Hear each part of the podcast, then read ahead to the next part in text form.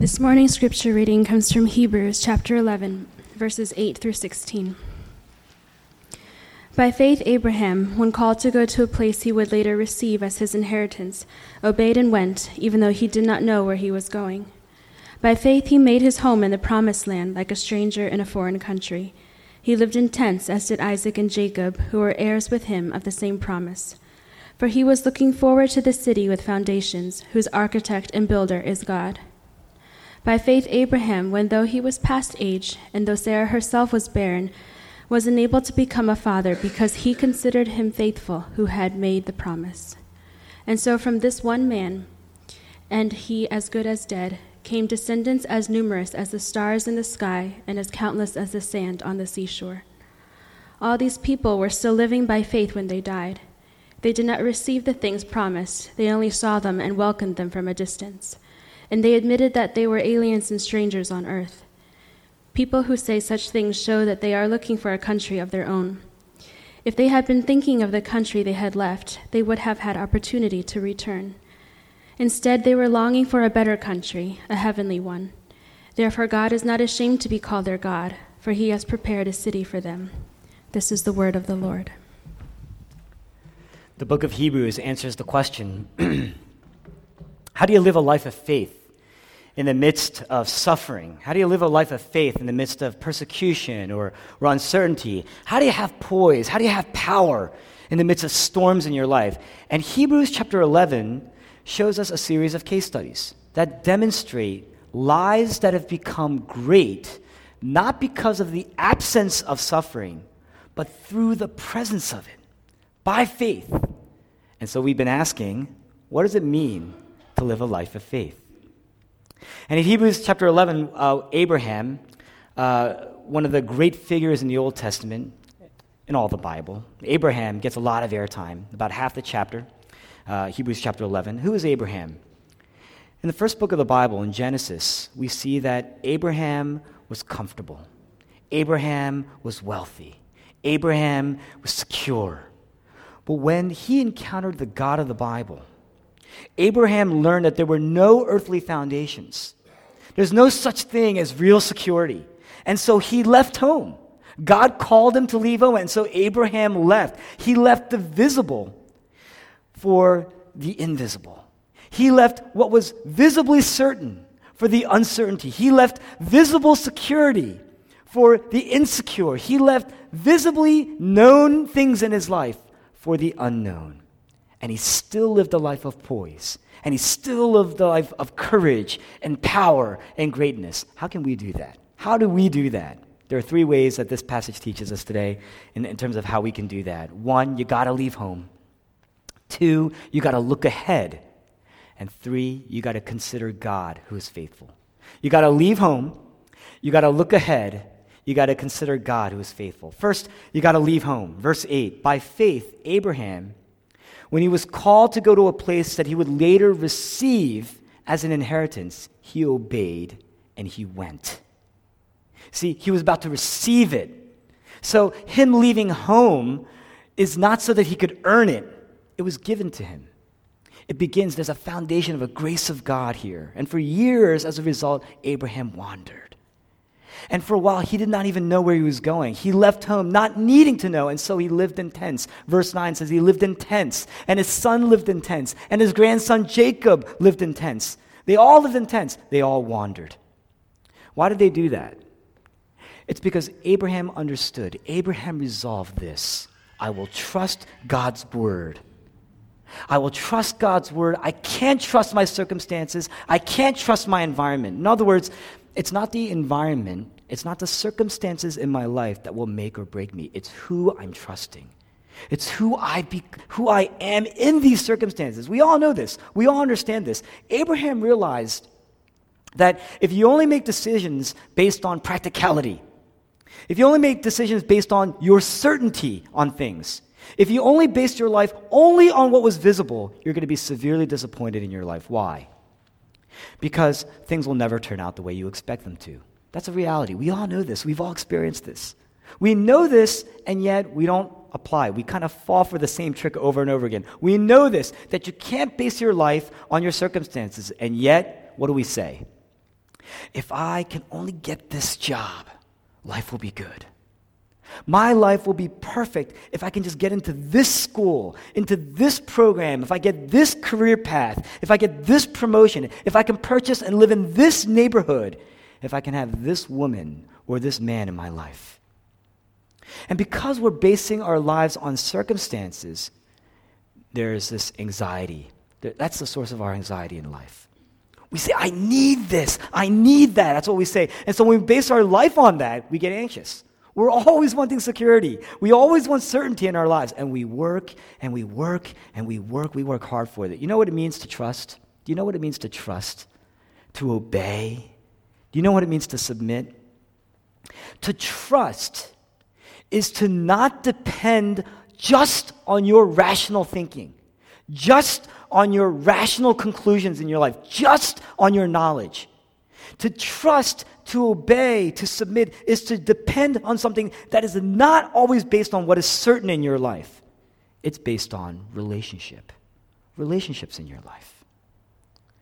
Think about this. Parents, you would understand, parents would definitely understand. Your child, he wants to stay up later than he normally stays up to watch TV. There's a show on TV, he wants to stay up late for it.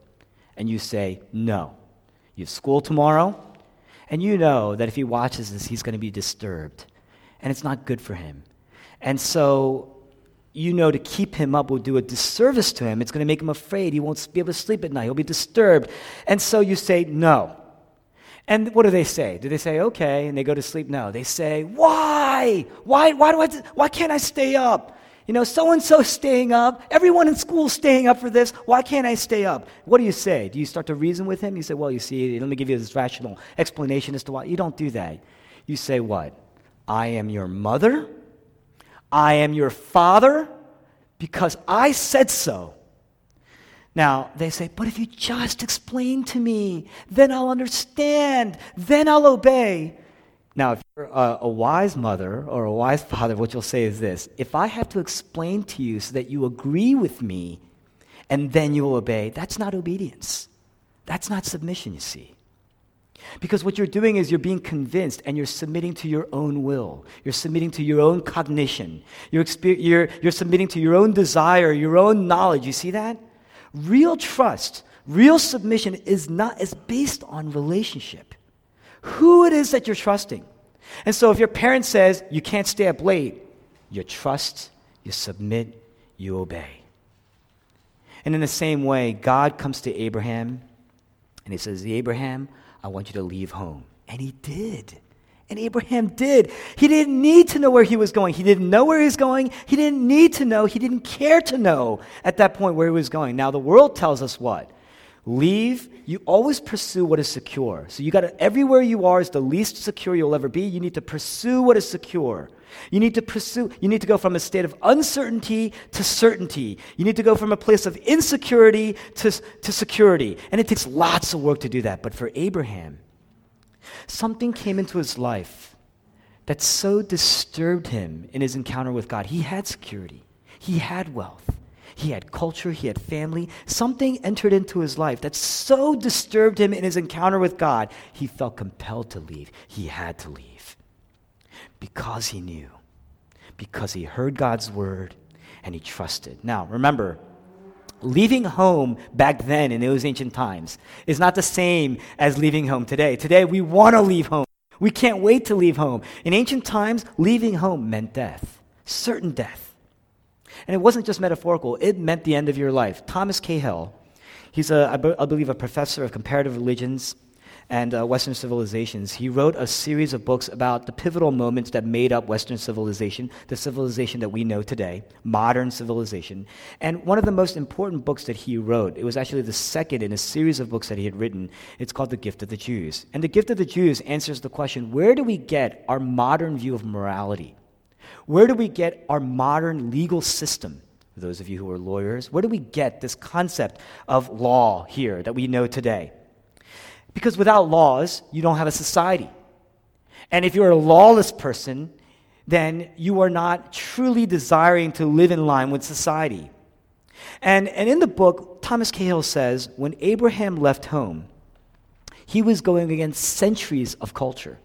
He was going against centuries of what geography had taught him. You never leave home. Remember, there was no internet, there were no cars back then, there was no system of transportation. To leave home is to journey away from everything you knew that was certain.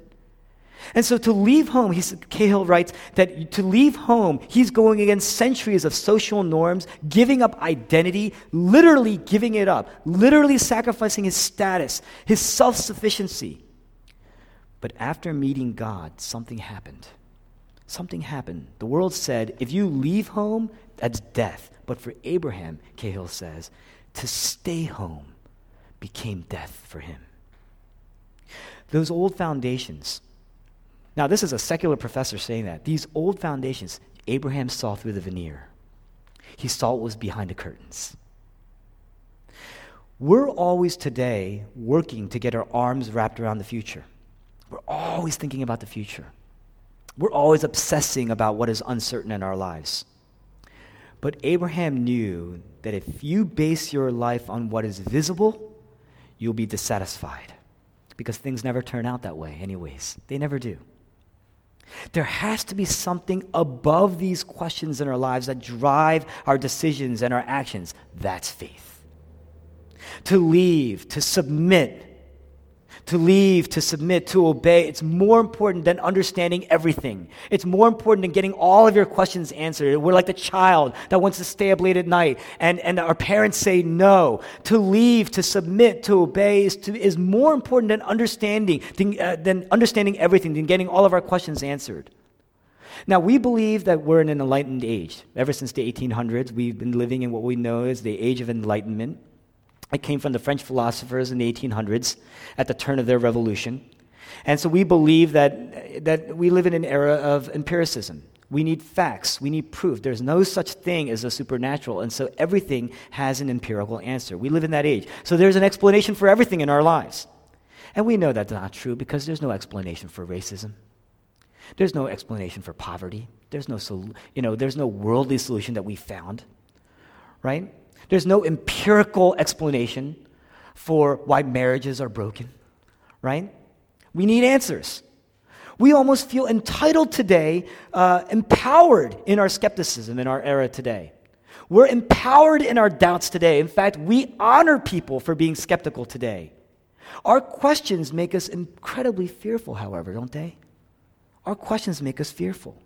They make us indecisive. Think about this. Every major decision in our lives requires some form, some level of rational thought. You have to be rational in your thought process for any major question in our, li- in our lives, any major life decision. Choosing a college, it starts very, very young. Choosing a college, going to grad school. Now, if you think about it, if you think back to the, your choice in colleges, and even the process of going into college, you realize, you look back, and some of you, you look back and you say, wow, that was a long time ago. I was so immature. I can't believe that that decision was left to me. I can't believe that. Right? And, and so, but choosing a college, going to grad school, your career path, buying the right car, buying the right home in a particular neighborhood, choosing your spouse. It requires some form of rational thinking. But with the gospel, if you begin by asking the same questions that you ask in choosing a career as you ask of God, will this rescue me? Will this help me to improve my life? If that's how you go into looking at the gospel, if that's how you go into looking at your relationship with God, you're not going to be helped. You're not going to find answers. You're not going to find empirical answers. You're not going to find subjective answers.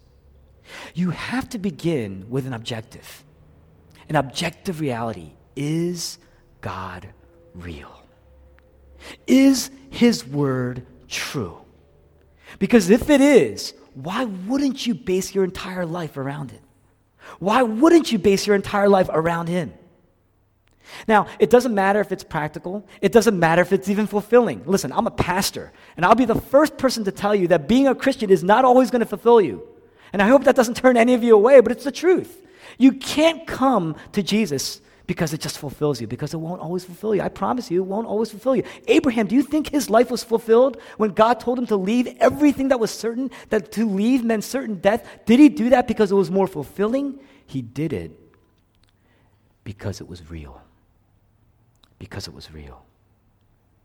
It doesn't matter if your prayer is going to be answered. It doesn't matter if you're going to find that job. It doesn't matter if you're going to get married. I know these are all questions in our lives. It doesn't matter if you're going to have children or not. You don't go to Jesus because Jesus is going to help you get these things. You go to Jesus because he's real and because what he did was real and he is alive. We serve, we serve a living God. That's faith. That's faith. Something so disturbed Abraham, he had to leave. To stay meant death. He was compelled to obey.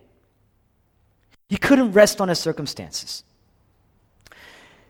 in the New Testament, in the book of John, the Gospel according to John, Jesus Christ is talking to Nicodemus. Nicodemus was a teacher of the law, he was a Pharisee, he was a respected individual, he was probably wealthy, he was very, very well attuned to the scriptures. And Jesus Christ goes to Nicodemus and he says this He says, Nicodemus, you need to be born again. I'm paraphrasing that entire chapter. He says, You need to be born again. Now, in other words, what he's saying is, I understand you are Israel's teacher.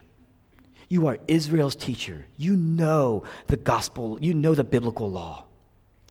But I will tell you this everything that you've done and accomplished, everything that you're doing, everything that you have accrued and built in your life, it means nothing. You need to be born again. You need to be made new. And so new, I'm calling it being born again. There are people in this room right now that are saying, I'm having trouble making that jump. I can't leave home. It's tough for me to leave home. Maybe we've been we've experienced trauma in the church and it's tough for us to get past that. Maybe it's just so inc- uh, we're just incredible. We can't believe this. It's just difficult to accept. I can't leave home. I can't obey. What you what God often what I sense that God is asking me to do, I'm having tough a tough time doing. What you're saying is this, how can I leave home unless I really know where I'm going? I can't see ahead of me? How can I leave home unless I really know where I'm headed? And if you're saying that, God is not your God. You know what your God is? Certainty is your God. Security is your God. Unless your relationship with God becomes the single greatest priority in your life, until your relationship with God becomes the single greatest priority in your life, you're just using God to improve your own circumstances. Do you see that? You know how you know? This is how you know. When your plans are about to go bad, you get anxious. When they do go bad, you get angry and you blame God and other people.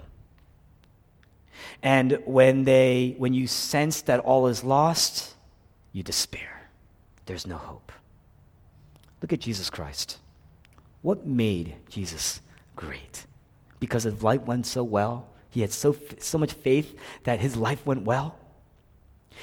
Jesus' faith took him to getting arrested, tried in a kangaroo court, tortured, and executed. And on the eve before his greatest suffering, he, in a way, he asked, Must I go through this?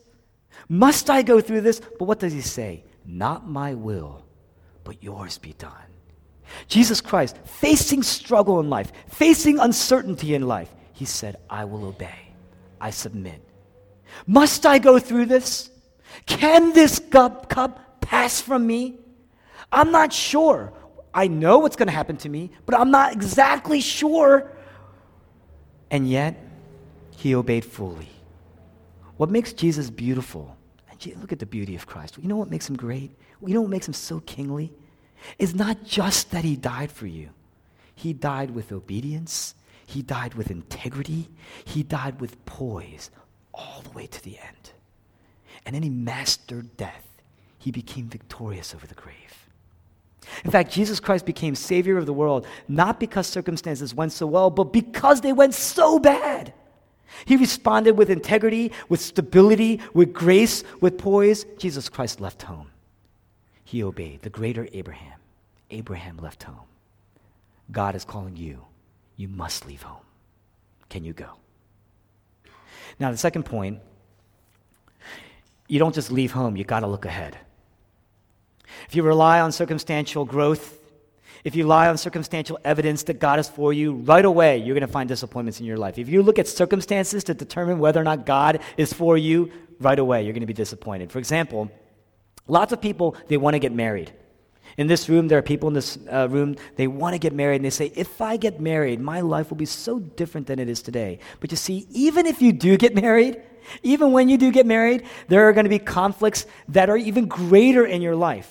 And that is right in your bedroom. There will be great conflicts in your life. There's sometimes greater distance in your life. There's nothing more lonely than when you are at war with your spouse. There's greater aloneness in your life sometimes than you've ever experienced before. Because you know why? Because if you, when you rely on broken people to satisfy you, they're also broken. You're broken, they're broken. They're never going to be able to satisfy you. They're never going to be able to bring you the healing and the completeness that you desire from them. And so we put all this weight, so much weight on them, don't we? Now, if you say, if I bank on these circumstances happening, uh, I know that they're either not going to come true or they're not going to satisfy. Now, if you say that if I, I know if I, if, I, if I bank on these things, uh, they're either going to disappoint me greatly right? Or they're not going to happen, so I'm going to be disappointed greatly.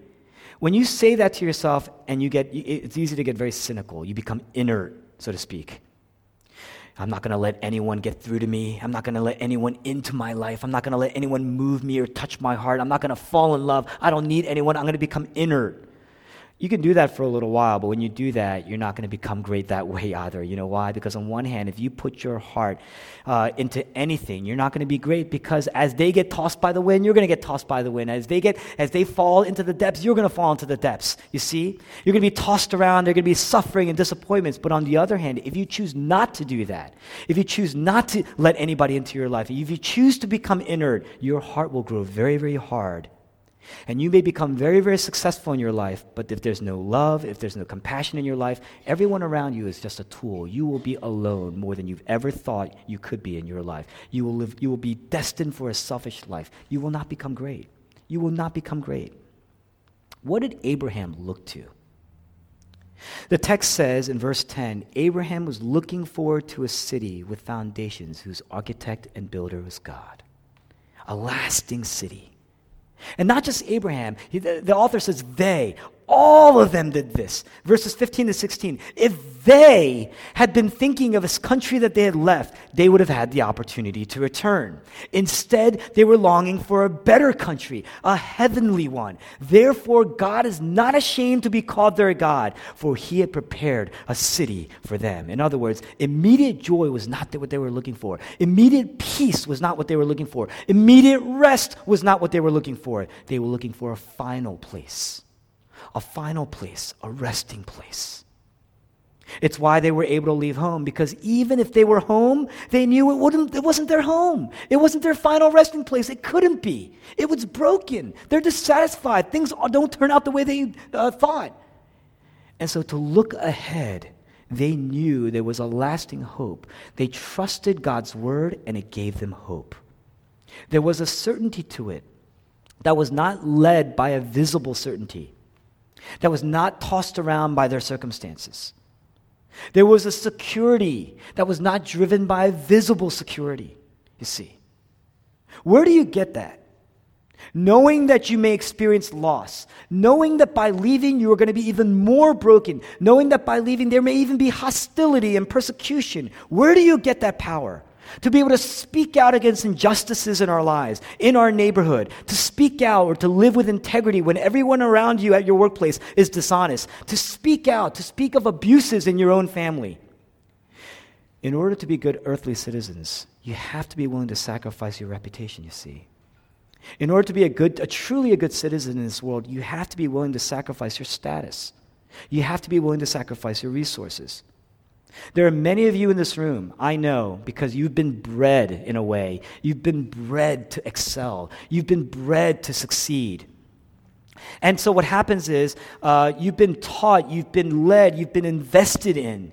And so, you entered into his, his job, and it doesn't really fulfill you your entire career you've kind of built up and you've been brought to this place and you're supposed to be happy at least so you believed. You so you're supposed to be happy but it's not as fulfilling as you thought And there's this kind of guilt. You kind of lie. You're in this, in this kind of career tension because, on one hand, you know there's a job out there that, there that is more fulfilling for you. But on the other hand, there's this guilt the guilt of investment, of people having invested in you, time investment, career and education investment, people, your bosses, coworkers who have invested in you.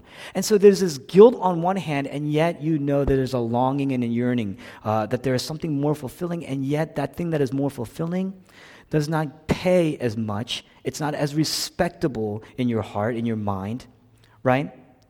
It's not, it doesn't do as well for your bank account. And uh, it may help people more. You may actually have been primed for it to some degree, but you don't really want to consider it because of the sacrifice, because of the loss. What would even give you the courage? What would give you the power to go there? Because if all you're doing is hooking into your reputation and your status and your bank account or the neighborhood that you want to live in, you're literally building on earthly foundations. That's where you're looking. It's never going to make you great, you see. Never going to make you great because you're settling and you know it. You're settling. There's a fear there. Abraham longed for a better country. He looked ahead. Do you honestly think that he walked and as he, I'm sure there were times when he walked and he says, oh, I long for, I remember this, I kind of missed this. But do you think for a moment that he ever turned around and went back? Now, there were times when he had meandered, there were times in his wanderings that he had diverted. And that's why we see throughout the Bible that it's based on God's faithfulness to Abraham, not so much on his faithfulness. But Abraham looked ahead. Abraham looked ahead. He longed for a better country. He refused to give family and culture and ethnicity and wealth and success the kind of voice, the kind of power to rule his life because he knew if he did that, it would ruin his life, you see. And so he left. None of these things are home. None of these things. Where is your safety? Where is your defense? Where is your home? It has to be found in the Father. Wealth is a good thing. It's good to be wealthy in this country, isn't it? Marriage is a wonderful thing. It's a good thing to be married, isn't it? As difficult as it is, it's good to be married, isn't it? Children, they can be little terrors in your life, right? But it's wonderful to have children, isn't it? Having a home that you can call your own, no matter how big or how small, it's a wonderful thing to have, isn't it? Having a job, to be gainfully employed, isn't that a wonderful thing to have? To be embedded in a particular culture in your life. All cultures have sins equally. Not the same sins, they all have merits, they all have brokenness equally, right? But it's wonderful to be embedded in a particular culture or ethnic, ethnic group, right? But none of those things were ever intended to be home. You gotta leave home. You gotta leave home, you gotta look ahead. If you place the weight of being home in anything apart from God, it, you're going to crush those things, and those things are going to crush you. You see that? You have to look ahead to the true city, the true country. Build, that's the only way. You know, when you look ahead, what is that true country? What is that city with foundations whose architect and builder is God? That's going to be built on real integrity. That's going to be built, built on real justice, real peace, a shalom peace, real selflessness, real love. You think you're a compassionate person? Build your home on the foundation that is Christ. You'll find real compassion there. You think you're a pretty loving person because you're pretty loyal to some people? Build your foundation on that of Christ, and you will understand what real loyalty is, what real faithfulness is, what real love is. Let that drive your decisions. It doesn't mean Abraham didn't struggle, it doesn't mean Abraham didn't lose out. Abraham struggled. Abraham lost a lot, but he looked ahead.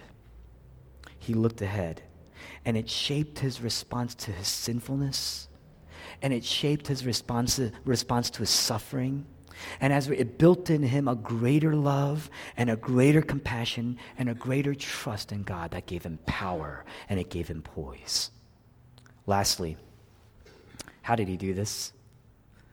Verse 11 By faith, even though past her age, and Sarah herself was barren, It enabled her to bear children. Why? Because she, and thus Abraham, considered him, God, faithful who had made the promise. And as a result, from Abraham came descendants greater than the stars in the sky, greater than the sand in the seashore.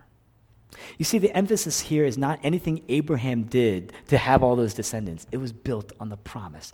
And in their faithfulness to the promise, not because of their faithfulness, but they considered God who was faithful, who had made the promise. Sarah and Abraham, they didn't get strong by looking in at themselves. They didn't get strong by looking at their own faith. They had weak faith. You know, Sarah, at one point, Sarah uh, scoffed at God, laughed at God. If you look at Genesis, the book of Genesis, Sarah scoffed and in disbelief and laughed at God. Faith gets the faithfulness of God. You get it. That becomes an anchor to your soul, firm and secure. Let the waves come, let the wind come. If you have an anchor, if you have an anchor, it depends on the strength of the anchor. No matter how, what comes at you, that ship, that vessel stays put. You see. You can face anything if you have this as an anchor. What are you tethered to? What are you attached to? If it's a person, it's not secure. You know why? Because they're broken. They're going to sink too, you see. We said that before. You're going to get swept away if that storm comes. You're going to tether yourself to your wealth, tether yourself to your career. It's not good because when the storm comes and your job is on the line and your money and your status and your career, when they end, then the anchor breaks, you see. If you tether yourself to your job and your job ends, boom, you're broken. You're going to tether yourself to your children, a big family, that's not good. You know why? Because all of that investment that you put into your children, they're going to leave you. I'm telling you this right now. They're going to leave you one day. It starts it doesn't start when they're like they're 18. You know, we weep when you know our kids go away when they're 18, they go to college. That's not when it starts. It starts when they go to the mall when they're 12. Okay? They don't want you to, they want you to drop them off not at the front of the mall, at the side of the mall, so that they can walk in and see their friends. I don't even know what's the logic. I never understood. Why do they do that? Why do we do that as kids? But the thing is, that's what they do. Because they, are, they themselves are, in some ways, in their maturity, they're distancing themselves from you.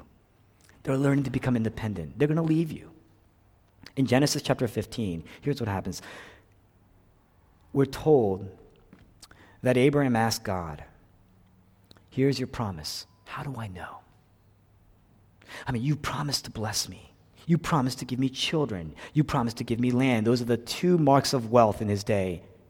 You told me that you're going to redeem the world through my descendant. How do I know? And what he was asking was, What is my anchor? What can I tether myself to? Because I have nothing. This land is barren, it's wilderness. I have no children and I'm old. What he's asking is, what must I do so that I can be sure? That's what religion is. Religion tells you what you have to do to get certainty, to work, to do, to succeed. Then God will be faithful to you. But you see, if you live like that, God will always disappoint you. Always without fail. If you're disappointed in God, I'm telling you right now, it's because you are religious. You are merely religious and God is merely a tool to get you what you want. You're using God. You know why Abraham was doubtful? It's because, do you think it's because he didn't trust God? It's because of our nature. It's in our nature. None of us here trust God. Nobody here trusts God. We doubt ourselves, in fact, all the time. We don't just doubt God, we doubt ourselves all the time. Abraham doubted himself. He knew that he can't be faithful, he knew that he's not faithful. And so he says, What can I anchor to? If I anchor to myself, it's going to break because at the first sign of weakness, I'm going to run. I'm going to run. I'm not going to be faithful. If I anchor myself to this promise, I, see, I look around circumstances, right? I don't see a child. I don't see a child in sight. I don't see land. How can I know? He says, How do I know? Now, we shared this before. But this is so remarkable. We need to share this again. We need to remember this. We need to imprint this into our hearts again. God says to Abraham, I want you to take some animals. I want you to cut them in half. I want you to bring a heifer and a goat, a ram, a dove, a pigeon. I want you to cut these animals in half, and I want you to wait. And Abraham, he knew what this was about. This story never gets old because in those days, you didn't have written contracts. It was an oral culture. And so what you did was you cut deals, you reenacted deals. There was no written, you, writ it, you wrote it in blood. You cut these animals in half. And Abraham knew because he was a merchant, he was a businessman, he understood what it meant to make a deal, to cut a deal. That's what we called it back then. So what you did was you, you cut these animals in half from head to toe, laid them along the side of the road, and you walked between the pieces of these halved animals. You literally cut these animals in half. You walked between the pieces. Why? Because you were reenacting what happens if you disobey.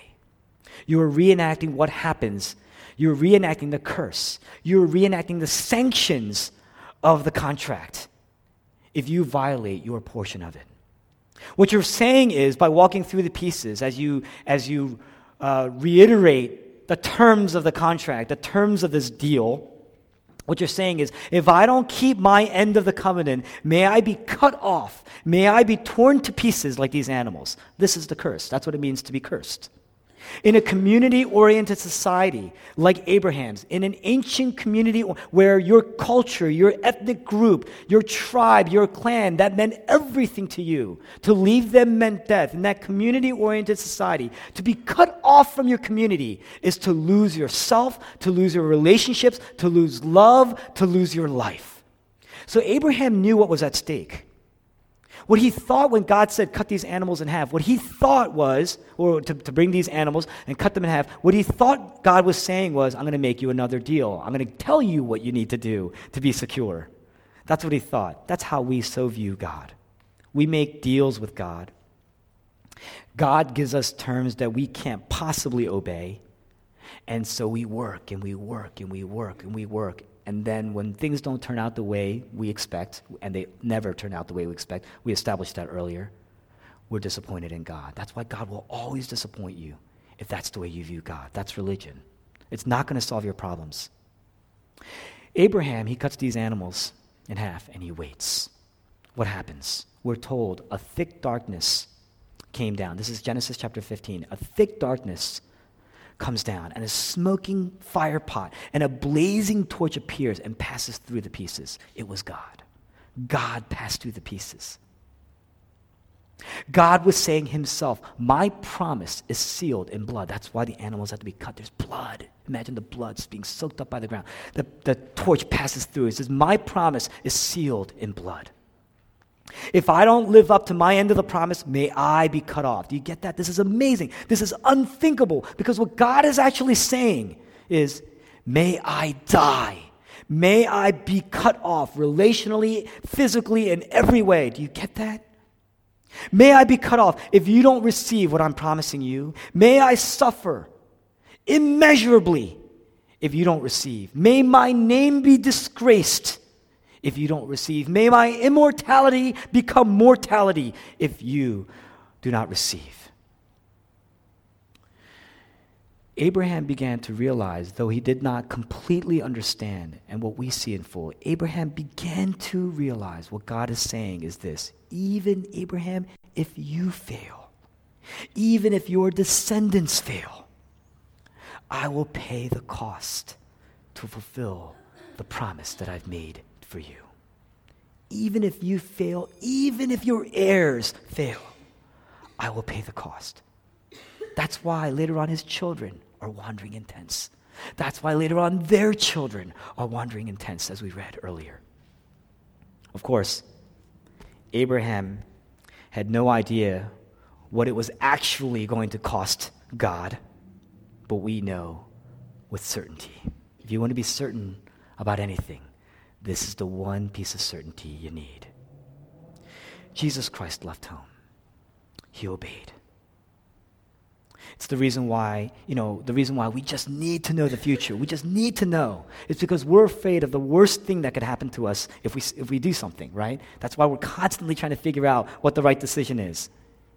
Jesus Christ left home knowing, he obeyed knowing that the worst thing that could ever happen to anyone he would experience hell separation from God. That it would happen, and he still went. He still went. Isaiah chapter 53, verse 8. It's about Jesus. He was cut off from the land of the living. he was stricken for our transgressions, our sins. When Jesus Christ went to the cross, he cried out, My God, my God, why have you forsaken me? What he's saying is, what's going on here, what he means is, the Son has now been cut off from life, from the Father. But the Father himself was cut off from the Son. The Trinity was torn like these animals, you see. If Jesus Christ took our penalty, if he became the curse, then it means he must have been cut off from the Father. That's hell. Hell is to be cut off from the Father. Complete separation from God. I have been forsaken. My God, my God, why have you forsaken me? The Trinity was torn apart. And yet he did it. He went willingly, not knowing if he would come back, not knowing where it would take him. Why? Because he loved the Father he trusted the Father. He said, My God. He still said, My God, my God. Why have you forsaken me, you see? Jesus Christ is the greater Abraham. And so he went all the way to bring us to the city with foundations whose architect and builder is God. Do you know this? Do you know this? You know, on the cross, you know? On the cross, there was an earthquake. What that meant is the ground wasn't stable. There was no earthly foundation for Jesus, even as he was dying. Do you see that? to the end, he suffered the quaking of the world so that you would have ultimate, you would be able to rest on the ultimate foundation of Christ, whose architect is the Father. That's what's going to give you power, regardless of circumstances. Because even if you don't know where you're headed, you will know where you're ultimately headed. And especially if you know and trust that the one who went out to ultimately, he went out to the ultimate unknown, to the ultimate hell. He was cut off for you. Why are we often afraid? We're often afraid because if we get lost along the way, what's going to happen is you're going to start to be filled with regret. And regret is what? I gave up so much to end up here, to only end up here. I gave up my community, I gave up my family, I gave up my friends. And you're always, you start to look back. Abraham looked ahead. That's the way you live a big life. No regrets, no guilt, no guilt in life, no fear in death. This is the life of Christ in me. You know that hymn? No guilt in life, no fear in death. This is the life of Christ in me. You need to study that. You need to memorize that. You need to know this until it bursts you into a poise that you've never had before in your life. It is a supernatural thing. You cannot conjure that on your own. That is what it means to be anchored. The text says Abraham considered him, Sarah considered him who is faithful. We consider him who is faithful. All you have is Christ. All you need is Christ. Let's pray.